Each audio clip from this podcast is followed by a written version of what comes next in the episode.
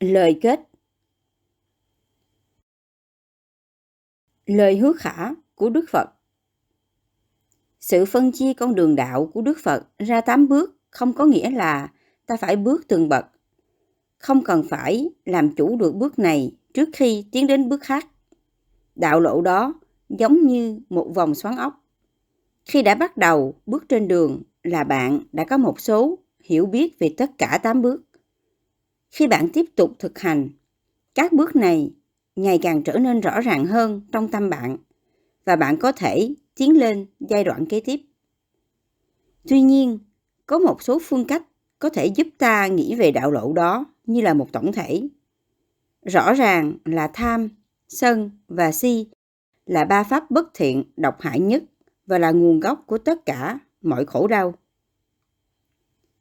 Đối nghịch với chúng là ba ngành quan trọng nhất của đạo lộ.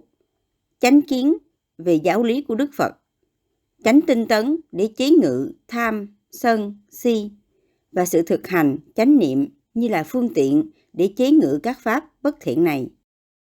Ba ngành này, chánh kiến, chánh tinh tấn và chánh niệm hỗ trợ lẫn nhau, vận hành cùng nhau để giúp ta tiến bước trên đạo lộ. Muốn thấu hiểu được giáo lý của Đức Phật, hành giả cần có nhiều nỗ lực. Chắc chắn sẽ dễ dàng hơn nếu ta không phải cố gắng, không cần thay đổi, cứ sống dễ dãi và tiếp tục suy nghĩ, hành động theo như các thói quen mà ta đã huân tập. Tuy nhiên, Đức Phật đã dạy rằng một khi chúng sanh không nhận biết chân lý, họ sẽ nghĩ rằng họ không có vấn đề gì hoặc vấn đề của họ không thể giải quyết được. Tuy nhiên, nếu bạn có nỗ lực, bạn sẽ hiểu nhiều hơn. Chánh niệm có thể hỗ trợ bạn. Thật ra, nếu không có chánh niệm, bạn sẽ không bao giờ hiểu gì hết. Bạn có thể nỗ lực, bạn có thể tranh đấu, nhưng nếu không có chánh niệm, bạn sẽ không bao giờ tiến bộ trong sự hiểu biết của mình. Với chánh niệm, bạn có thể nhận biết chân lý về khổ, nguồn gốc của nó, sự tận diệt của nó và con đường dẫn đến sự tận diệt đó.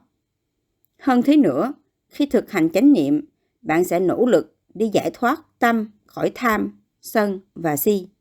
Do đó, thực hành chánh niệm đòi hỏi phải có nỗ lực và sự kết hợp của chánh niệm và nỗ lực giải thoát tâm khỏi tà kiến. Các chi nhánh khác trong bát chánh đạo cũng dựa trên ba yếu tố này.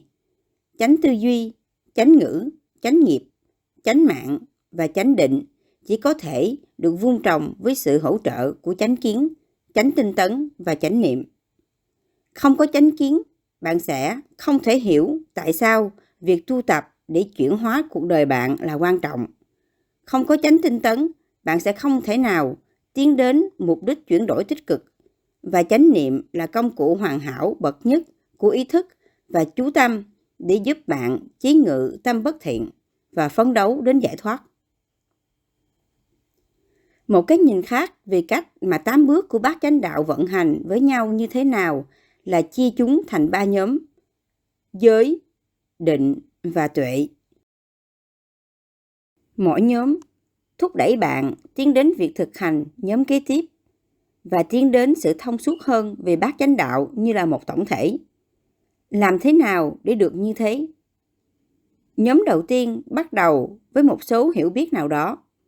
Thí dụ, ta hiểu rằng tham khiến ta thất vọng như thế nào. Vì thế, ta bắt đầu thực tập xả. Ta cũng hiểu sân hận mang đến đau khổ cho ta và người khác như thế nào. Vì thế, ta quyết định thực hành thương yêu và bi mẫn. Ba tư duy này, xả, tình thương và lòng bi mẫn là chánh tư duy. Muốn vun trồng những tư duy tích cực này, ta phải có trí tuệ. Trí tuệ này phát xuất từ chánh kiến.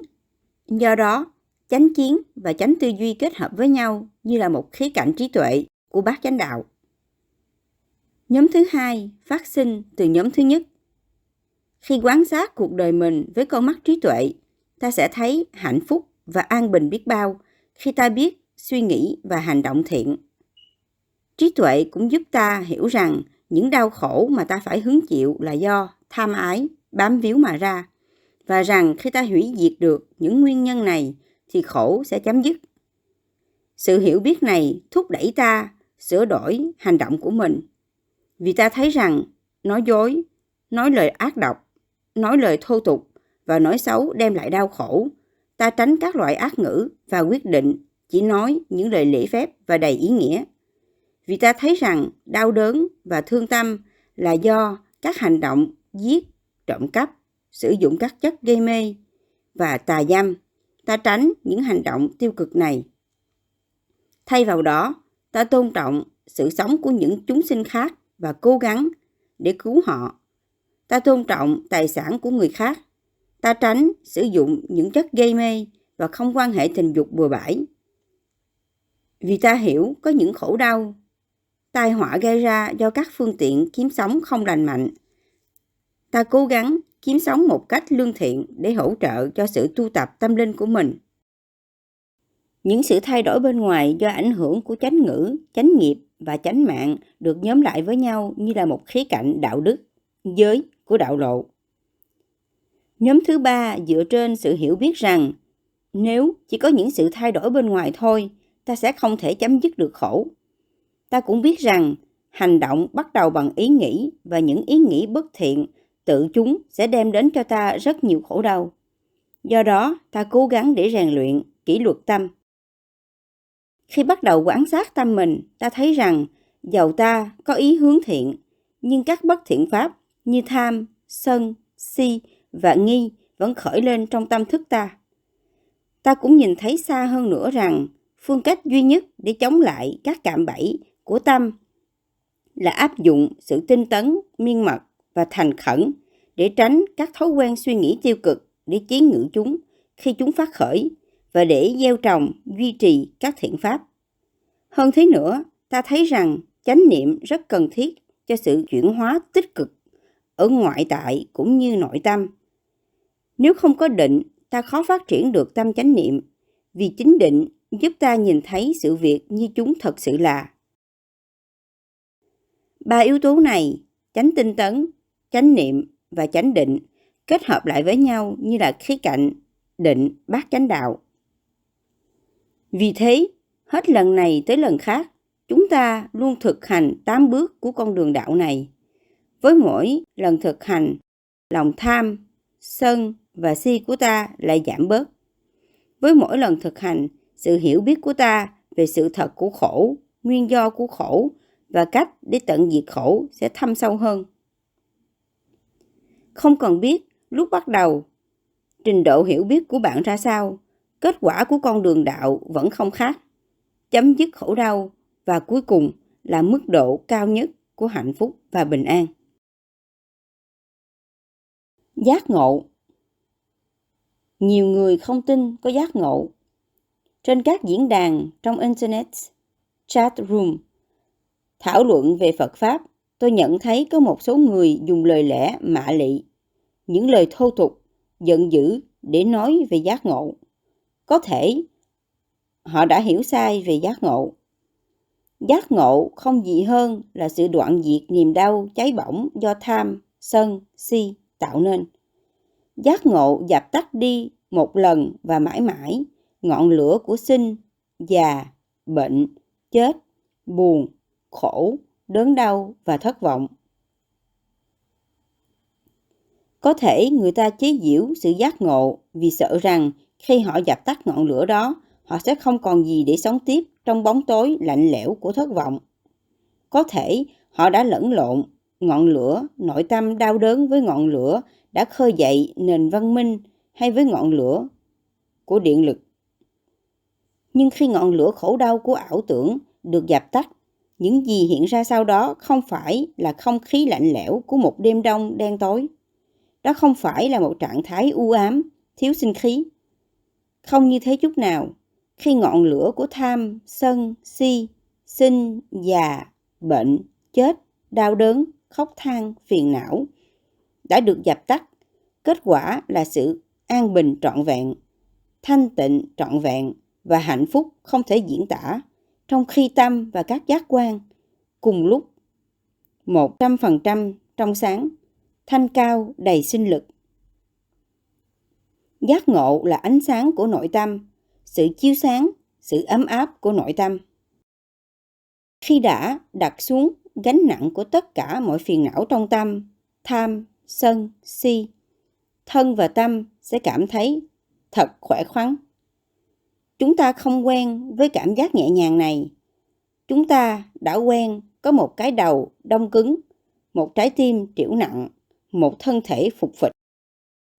Viễn ảnh có được một trái tim thanh thoát như thế khiến chúng ta e dè. Chúng ta sợ rằng sự nhẹ nhàng, thanh thoát đó sẽ khiến đầu ta lơ lửng. Sự nặng nề, sự đau khổ đã quá quen thuộc, đến nỗi chúng ta sợ rằng mình sẽ cảm thấy mất phương hướng nếu ta buông bỏ chúng. Điều này đã xảy ra cho một người bạn của tôi. Do công việc, anh ta phải chuyển nhiệm sở và dọn đến một căn hộ cạnh một ga xe lửa ồn ào. Lúc đầu anh không thể ngủ được vì sự ồn ào nơi nhà ga. Một vài năm sau, anh lại phải dọn nhà lần nữa. Căn hộ mới của anh rất yên tĩnh. Lần nữa, trong nhiều đêm anh ta không thể ngủ. Anh đã trở nên quá quen thuộc với tiếng động, với sự ồn ào mà anh thực sự cần để thư giãn và đi vào giấc ngủ. Tương tự, chúng ta cũng đã quá quen thuộc với tâm phiền não, khổ đau, đến nỗi chúng ta sợ sự thay đổi. Điều này cũng khiến tôi nhớ đến câu chuyện về một người mà tôi đã đọc được trong báo khi tôi sống ở Washington DC. Người này phải chịu án chung thân vì tội giết người. Nhờ chấp hành kỷ luật nghiêm túc, sau 10 năm anh ta được ân xá. Một phóng viên phỏng vấn anh. Chắc ông rất hạnh phúc khi biết mình được ân xá. Không, đừng nói với tôi về việc ân xá. Người đàn ông trả lời một cách bực bội. Anh nói rằng anh đã cảm thấy rất thoải mái với cuộc sống trong tù. Anh ta tận hưởng những quyền lợi như được coi TV và cuộc sống trong tù không có những sự bất an như bên ngoài.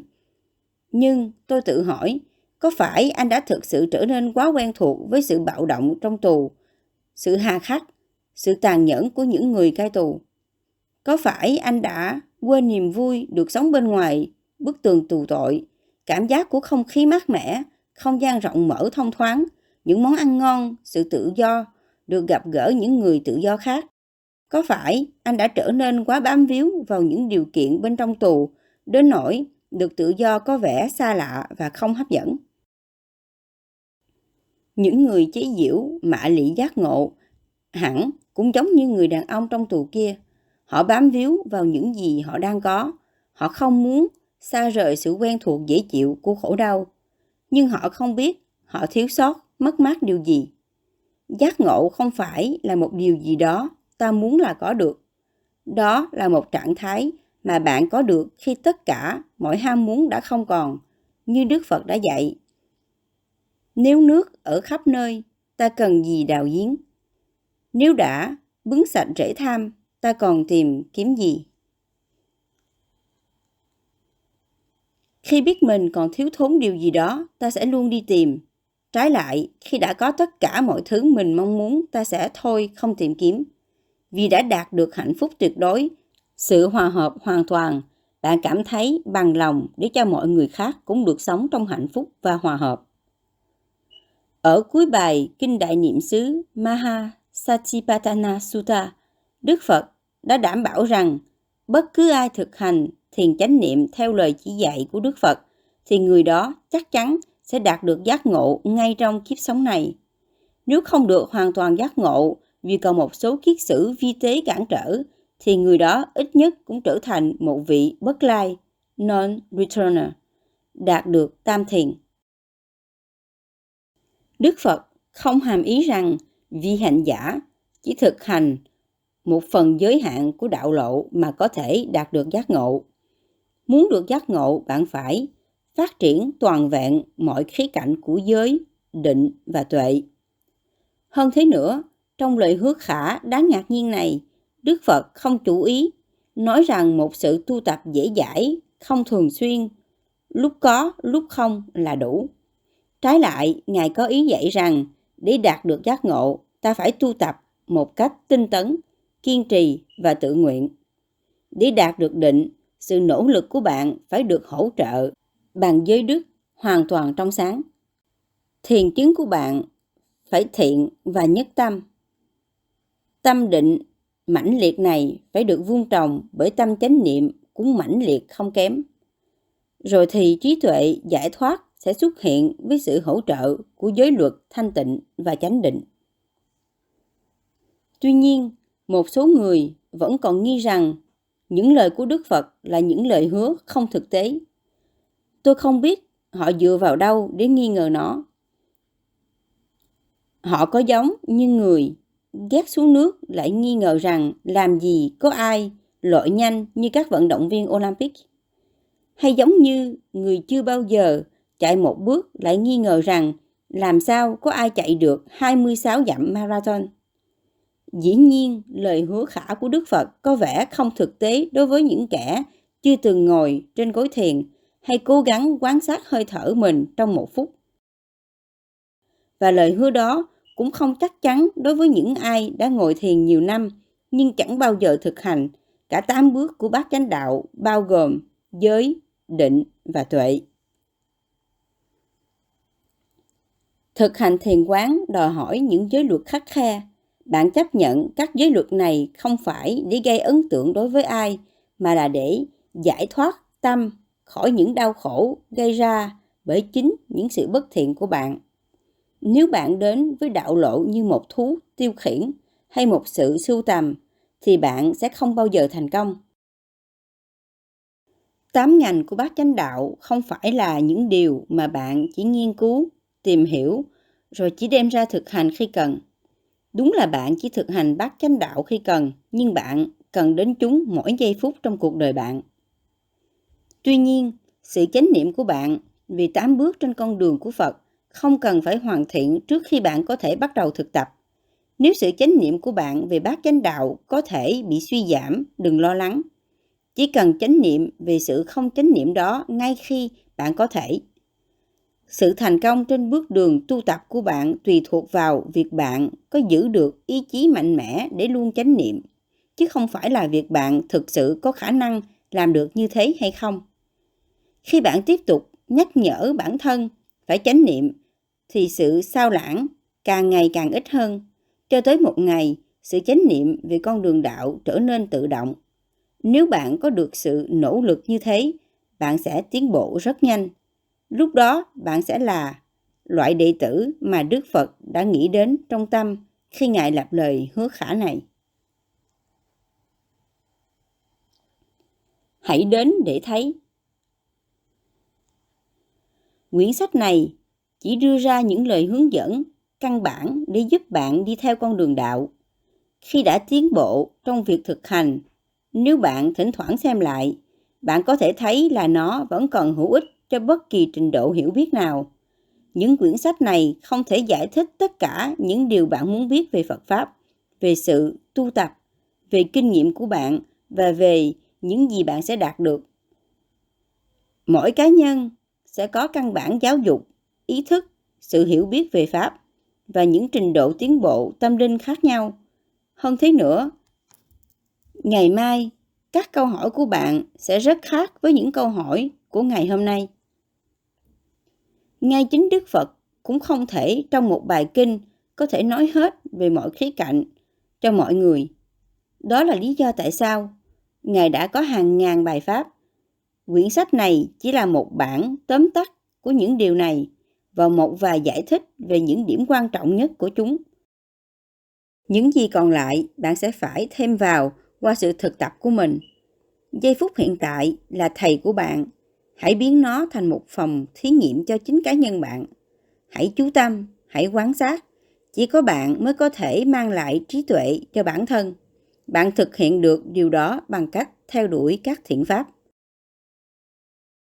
Những thính giả có lòng nghi hoặc đã có lần hỏi Đức Phật rằng tại sao họ cần phải tin Ngài. Khi họ đã nghe quá nhiều những vị đạo sĩ khác, ai cũng tự nhận mình nắm được chân lý. Đức Phật trả lời rằng họ không nên tin bất cứ điều gì chỉ vì một ai đó, ở đâu đó, đã nói rằng đó là chân lý. Những nguồn tin được nghe qua, được báo cáo, những niềm tin lưu truyền qua nhiều thế hệ kinh sách được coi là thánh điển. Lời của một vị thầy được kính tin và giáo huấn từ một ai đó mà bạn nghĩ là rất thông thái. Tất cả đều không có sự bảo đảm của chân lý. Đức Phật đã dạy rằng, tất cả những điều này không nên được chấp nhận chỉ dựa trên lòng tin. Đức Phật cũng dạy rằng, ta không thể chỉ dùng lý trí để khám phá ra chân lý. Ngài thuyết rằng, không nên tin một điều gì đó chỉ vì nó có vẻ logic, hoặc dường như mang ta đến gần với mục đích của mình hơn, hoặc thích hợp với chí hướng của ta hay có vẻ đúng sau khi ta đã suy nghĩ về nó. Tại sao? Vì Pháp vẫn còn một khía cạnh mà không có gì, ngay cả sự suy luận, quán chiếu có thể nắm bắt được sự trải nghiệm của bản thân ta. Đức Phật đưa ra một quy luật tổng quát đối với những gì chúng ta nên chấp nhận. Quy luật này không dựa trên bất cứ loại lòng tin hay lý luận nào. Đúng hơn, Đức Phật dạy, khi quán chiếu một hành động, hãy tự hỏi, dựa vào kinh nghiệm bản thân, rằng một hành động như thế có tổn hại cho ai không, kể cả bản thân ta. Nếu nó tổn hại, bất thiện, thì hành động đó không nên làm. Nếu nó hữu ích cho mọi người, kể cả bản thân ta, và nếu người trí cũng chấp nhận thì nó là thiện và hành động đó nên làm. Sau đó, Đức Phật dạy thêm rằng ta cần phải quan sát lại sau mỗi hành động đã thực hiện. Ta nên tự hỏi, hành động đó thực sự xảy ra như thế nào? Nó có thiện xảo không? Nếu không, và ta phải nhận lãnh hậu quả với nước mắt, thì hành động đó cần phải được tránh trong tương lai. Trái lại, nếu hành động đó thiện xảo và ta gặt được kết quả với niềm vui trong mắt, thì hành động đó cần phải được làm lặp lại.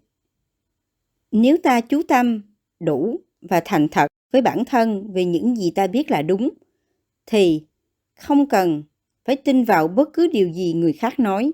Ta có thể chọn lựa hành động để phát triển tâm thanh tịnh và trí tuệ, và điều đó mang đến nhiều hạnh phúc cho ta. Chỉ có ta là người giữ chìa khóa đi vào cửa giải thoát của mình. Chìa khóa đó là lòng quyết tâm để quán chiếu nội tâm và quyết định hành động nào là thiện, mang đến cho ta những kết quả tốt đẹp. Bạn có muốn được thấy Pháp không?